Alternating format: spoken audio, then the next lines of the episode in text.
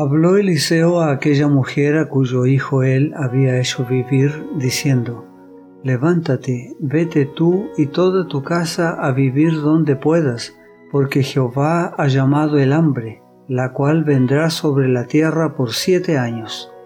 Entonces la mujer se levantó e hizo como el varón de Dios le dijo, y se fue ella con su familia y vivió en tierra de los filisteos siete años. Y cuando habían pasado los siete años, la mujer volvió de la tierra de los filisteos. Después salió para implorar al rey por su casa y por sus tierras. Y había el rey hablado con Giesi, criado del varón de Dios, diciéndole, Te ruego que me cuentes todas las maravillas que ha hecho Eliseo. Y mientras él estaba contando al rey cómo había hecho vivir a un muerto, He aquí que la mujer a cuyo hijo él había hecho vivir vino para implorar al rey por su casa y por sus tierras. Entonces dijo Giesi, Rey, Señor mío, esta es la mujer y este es su hijo, al cual Eliseo hizo vivir. Segundo libro de los Reyes, capítulo 8, versículos 1 al 5. Este incidente ocurrió algún tiempo después de lo que fue registrado en 2 Reyes capítulo 4 versículos 8 al 37, pero no sabemos cuánto tiempo después. Muchas veces la narración bíblica no aparece en el orden cronológico en que transcurrieron los sucesos. Ahora bien, Eliseo le había dicho a la mujer a cuyo hijo él había revivido, Anda, vete con tu familia a vivir donde puedas, porque el Señor ha ordenado que haya una gran hambre en el país y que ésta dure siete años. Cuando Eliseo resucitó al hijo de la tsunamita, el marido de ésta aún vivía, pero aquí se insinúa que quizá era viuda, o al menos no se menciona al marido. Las instrucciones de Eliseo para que abandonara su casa una vez próspera parecen haberse dirigido a una mujer que no tenía el auxilio de un esposo. Eliseo se interesaba bondadosamente en las personas a las cuales había sido llamado a servir. Trataba de ser amigo de todos. Donde quiera pudiera hacer algo para aliviar y mejorar la suerte de alguien, estaba listo para ayudar. Se aproximaban tiempos difíciles y aconsejó a la mujer que fuera a vivir por un tiempo en algún lugar donde pudiera vivir mejor que en su casa en Sunem.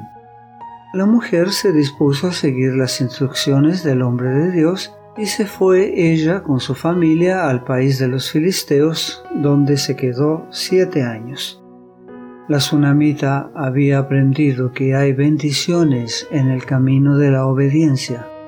La instrucción se daba por orden de Dios, y aunque aún habría pruebas y dificultades, los resultados hubieran sido mucho peores si ella se hubiese negado a obedecer dichas instrucciones.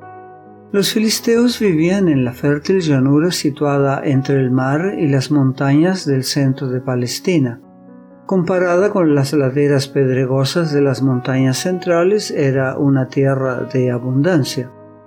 Cuando hubo hambre en la tierra de Canaán, Isaac se fue a vivir entre los filisteos. Génesis capítulo 26 versículo 1. En circunstancias similares, Abraham había ido a Egipto. Génesis capítulo 12 versículo 10. Noemí pasó unos 10 años en la tierra de Moab.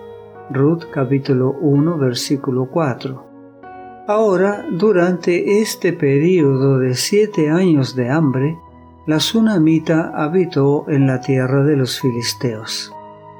Al cabo de los siete años, cuando regresó del país de los filisteos, la mujer fue a rogarle al rey que le devolviera su casa y sus tierras. La tsunamita había sido una mujer pudiente en otro tiempo, en su casa se había hecho una habitación para Eliseo, y en sus campos su hijo había enfermado en la época de la cosecha. Mientras estuvo ausente en Filistea, la tierra abandonada pasó inmediatamente a la jurisdicción del rey. Por eso apeló directamente a él. El rey estaba hablando con Giesi, criado del varón de Dios. Esta mención de Giesi indica que esto sucedió mientras Giesi aún era siervo de Eliseo, antes de ser despedido por robo y engaño durante la visita de Naamán. Y le decía, Cuéntame todas las maravillas que ha hecho Eliseo. Las biografías de Elías y Eliseo están llenas de muchos incidentes interesantes, emocionantes y dramáticos. Tanto el rey como el pueblo se interesaban en escuchar el relato de los hechos notables de estos profetas de Dios. Sin duda, las narraciones se relataban vez tras vez, tanto en el palacio como en la humilde cabaña, en la tierra de Israel y en países extranjeros.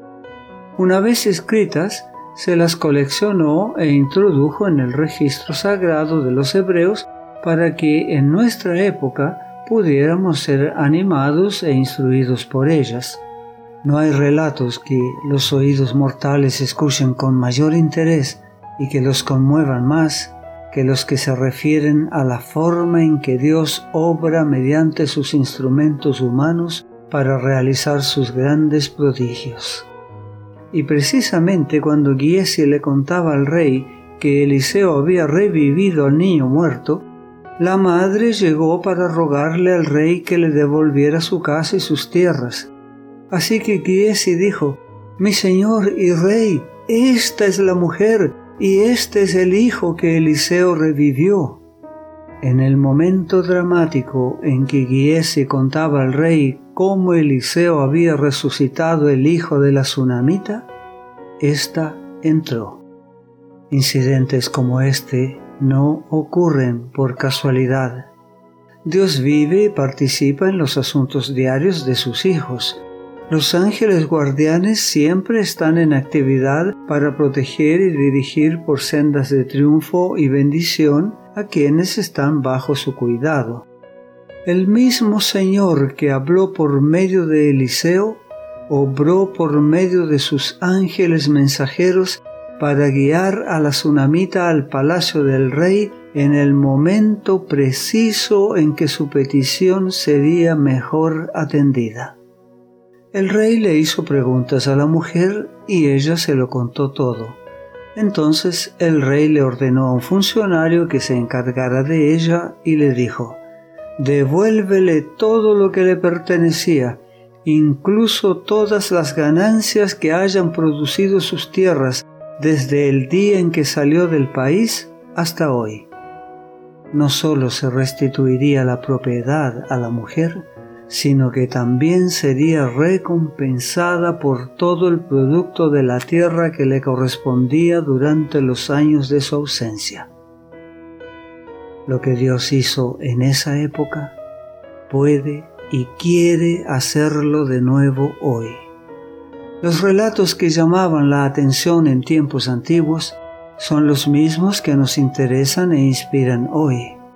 El Dios de Eliseo todavía realiza milagros de gracia por medio de sus siervos escogidos en todas partes de la tierra. La gracia de Dios sea contigo.